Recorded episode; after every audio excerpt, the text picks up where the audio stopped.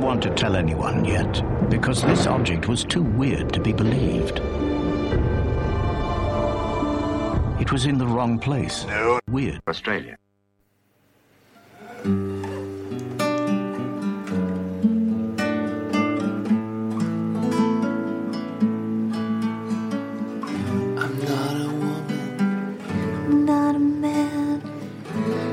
something that you'll never understand.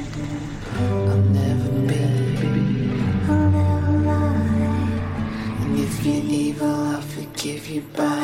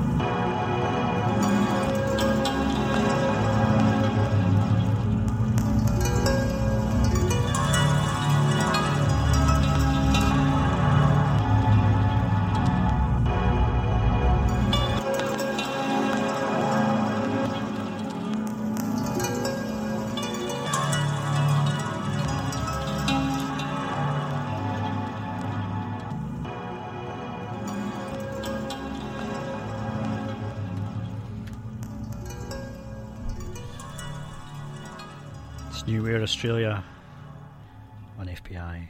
I'm Stu Buchanan. How are you? Kicking off the show tonight, a couple of tracks in a row featuring Chris Keogh. We started with Red Plum and Snow and a cover of uh, the Little Man Prince's I Would Die for You. And then something there from Processed Harp Works Volume 1 above Paris with stars in our eyes. Um, we're actually joined with our first guest right now, uh, who is Chris Keogh. How are you, Chris? I'm very well, thank you. Chris, thanks for joining us. You've come, uh, you're on tour, um, and uh, in here you're going to be playing Melbourne, Newcastle, and Brisbane. But you you call home Arnhem Land up in Northern Territories. How long have you lived up there? Yeah, yeah. Um, I grew up there, so I lived out there till I was 17. Then I moved to the Big Smoke of Darwin City. And um, I've been there for a long time, and then took off to Japan for a while, and then back to Arnhem Land, and um, here I am. Hmm. Now, I think listeners, whilst they might Chris Keogh, they might not necessarily be familiar with the name. They're surely familiar um, with your previous project, Blastcore. Tell us about the project for those who might not be. Tell us about Blastcore because that was a, a long-term project for you. Yeah, yeah. I kind of spent the noughties being Blastcore. Yeah, yeah. Um, you know, I've got a sampler when I was, you know, in my early 20s and pressed the buttons for ages and then decided I was going to be able to sing and stuck it all together and just, yeah, did it for a while until, I don't know why. It's, I think I just kind of, yeah, I think things went bad for a while. I was like, fuck that. I'm doing, I'm doing something else. and so here we are. I've got an album of like harp music. So it's called Processed Harp, harp Works, uh, Volume One. What was the kind of uh, inspiration behind it? How did how did the idea kind of first pop into your head? Well, um, I spent a year living in Japan in um, 2000 and something, 2009, I think. And when I moved there, because I'd never lived in a big city before, and I was just like, I could do anything. And like top of the list was learn to play the harp. Right. So I rocked up. I went over, like, I went cross town to this like fancy harp showroom, rocked up looking broke as ever. Didn't speak a word of Japanese. I was just like, I've got to play the harp, and they just looked at me like a total freak. But they were really kind, and they like gave me a teacher, and she was like, "Oh yeah, yeah," and we didn't make any sense, and she just like grabbed my hand and say, "Do it like this," and um, yeah. After about maybe a few weeks where I'd go there every day and practice like all day, they kind of realized that I was serious and then they were really cool. And so I played and played and played for that whole year. Wow. And then I moved back to Darwin, and um, the symphony orchestra there has a harp that's locked away in a storeroom at the uni. So I'd sneak in there every day and practice. I'd drag my computer in there and record. And um, yeah, so I recorded hours and hours and hours of me playing the harp, and then moved back home to Arnhem Land for a while just for a break, and um, locked down and mucked around with the software, and out came the album. And what was the particularly about the harp? Because I mean, you can, you know, you can. There are many, um, you know, there there are many string instruments, I suppose, that are that have a kind of sense, the same kind of sense of beauty, I suppose. But what is it that, that particularly about the harp that was the that kind of drew you towards it? I don't know, like I just love the sound, and like I kind of thought, oh, it's really cool and beautiful, and you know, kind of looks really impressive at the same time. but um, yeah, when I first played one like you don't get it until it's like resting on like your chest. Like mm. it's it's got a, like a bigger range than a piano, so it's got super super low notes down one end and super super high at the other end. And you just play these chords, and it just like resonates against your like body, and it's like, oh my god, it's so beautiful.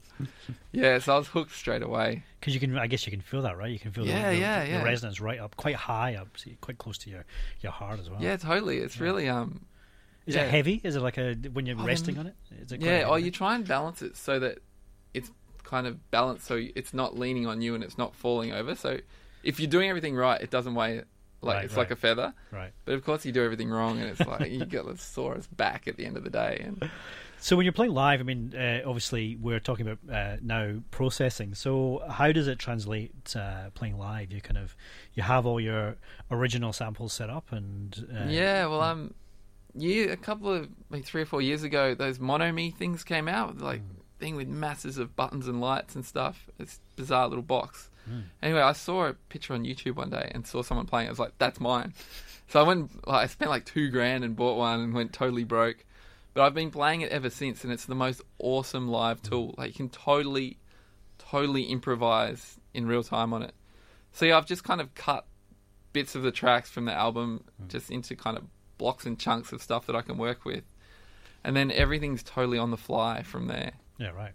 Um, I think I saw you play that. So it's white, right? The the the box. It's just a box and it's got Yeah. orange buttons that Yeah, just kind of yeah. flash and you press. Yeah, yeah. because because you, played under Blastcore I think a couple of years ago in Newcastle as part of Sound Summit, um, you know, and it was it was a wild night, but you were you kind of started the night just sitting squatting down at the front of the stage with nothing but this kind of white box. It was very serene, you know. it, it had this kind of even though it's you know this kind of uh, advanced piece of technology, there's something quite kind of it has a very minimal aesthetic. The equipment, Yeah, yeah. as well. And you can actually see what people are doing when they're playing. Like, Mm. it's not like checking your email. You know, you watch these people at gigs checking their emails. Like, it kills it's me. so true. It's so but true. yeah, yeah, yeah. So um, Yeah. it's fully real time. And the good thing is about it's it's just like being in a band and playing guitar. Like, you can stuff up and you can have a really shit gig or a really good gig depending on how you play. Yeah, right. And you can respond to the Totally. vibe of the evening and all the rest. And of it. that's what I'm all. I'm I'm more than happy to have a brilliant gig or a rubbish gig. Like, Yeah, it's I- got to. You've got to have the chance of it all falling to bits for it to be exciting. That's right. Yeah. it's that live gig lottery. Um, let's hear another track from the album. We we heard "Above Paris" with stars in their eyes. Let's take another one, and then we'll talk a little bit about the uh, the story, if you like, behind the album. This one's called "Secretly Knowing We'd Never Be the Same."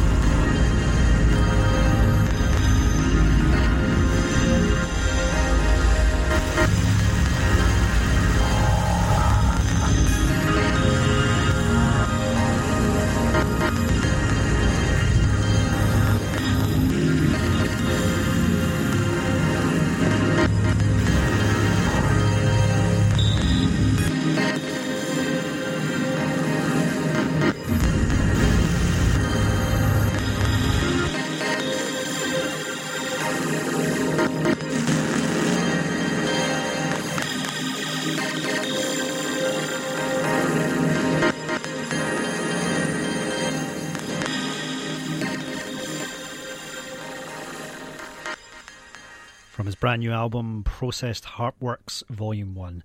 That's Chris Keogh on FBI and Secretly Knowing We'd Never Be the Same. Chris is joining us here on New Weird Australia in the studio. Um, Chris, the album Processed Harp Works Volume 1, I mean, part of the story is um, what we've just been talking about in terms of you kind of, um, you know, that extreme entry, ruthlessly um, spending time learning the harp and just conquering the beast. Um, but there's also a sort of narrative to the album as well, I believe. Right? Tell us, tell us how what's the story, if you like, of the of the music. Yeah, well, I kind of been writing this album for like over months and months and months, and ending up with heaps of tracks. And I was like, what do I like? I was like, okay, I got to call it. I've got to work on something here. Like, I was like, starting, they just had the numbers, the names with the dates that I'd done them, and it was it looked really rubbish. and I was just kind of yeah, and um, I don't know. They kind of in a certain order. They all tell a story, and so yeah, the track listing just kind of I don't know. It's kind of like a it's like a sad love story for I don't know, like space people on a space station or something. I don't know, like the when you process the harp, you get all this really nice twinkly high end stuff and yeah. this weird rumbling as well. And yeah, I don't know. I've been trying to make really kind of beautiful noise music. right. Yeah, yeah. Well, there's something kind of, um, you know, spectral, if that's the right word, about it. You know, there, Yes. there, there does conjure up that sense of, um, you know, heavenly is probably quite a trite way of describing it, but that certainly that sense of celestial uh, kind of feel to it as well. You know. Yeah, yeah. I think um I don't know, yeah, there's some I can't make for as much as I could try, I can't make happy music. I could try like mad, but it just doesn't there's always some kind of tinge of melancholy and that's kind of what's beautiful to me and no matter what I try and do, that's kind of how it ends up. So I'm just going with it now. Well, it's true because I mean, both Blastcore and even to a certain extent your other project, Red Plum and Snow, um, you know, some of that material was covered material, covering songs that are happy songs, but actually the, t- the tinge that you put on it, as we heard at the top there with that Prince track, a very melancholy reading of that. Um, so it would be fair to say that that is something that um, it's not new for you. Yeah, yeah, I can't write party anthems. Uh, Tell us about Red Plum and Snow. Is that still? A, I mean, that was an album that came out um, maybe what nine months ago or so. Yeah, Or- yeah. Um, um, it's just a two piece. Me and like my best friend Gretchen. So she lives in Darwin, and we we've played music together for about ten years. We used to be a band back in the day. It was really embarrassing.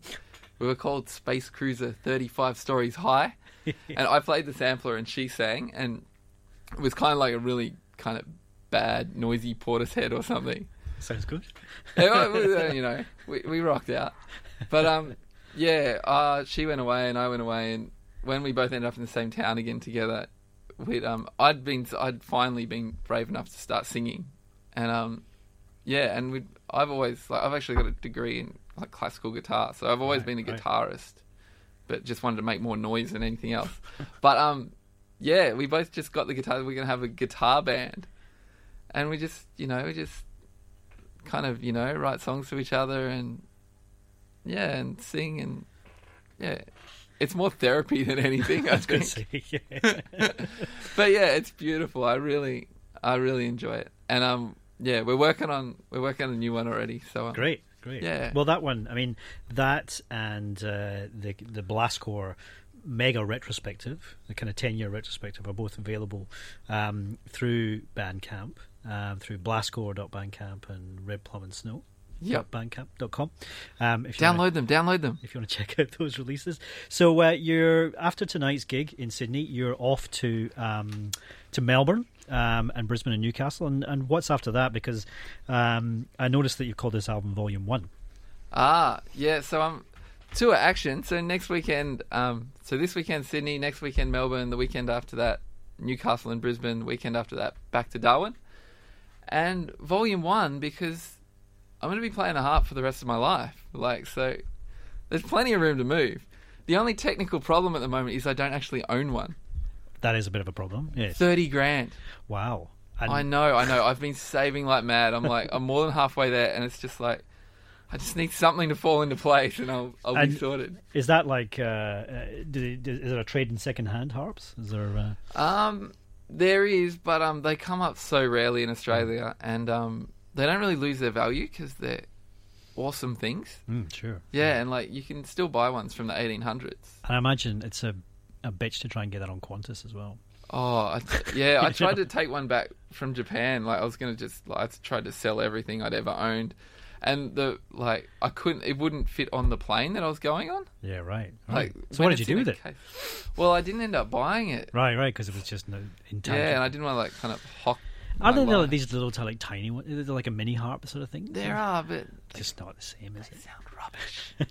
I can't know. really go out on stage with a little mini harp. No, no, no. Like, yeah, I've been looking. There's these electric ones that don't have a body that are about five grand that I could go and get, but like, it's just not the same. People would look at you funny. It's like having an electric keyboard. It's like, come on. Thanks, Chris, for coming in, and um, let's go out on this one uh, called "I Held On So Tight as Our Whole World Disintegrated." Thanks very much. Ooh, okay. Cheers. See ya.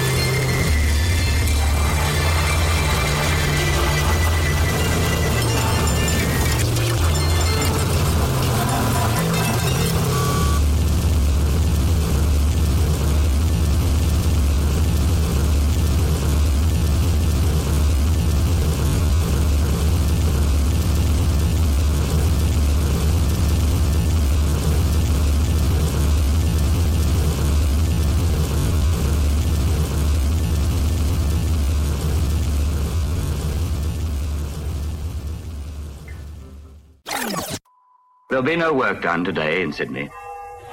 A million of us are on the move, swarming into the streets like bees in the sun. No. Weird. Australia.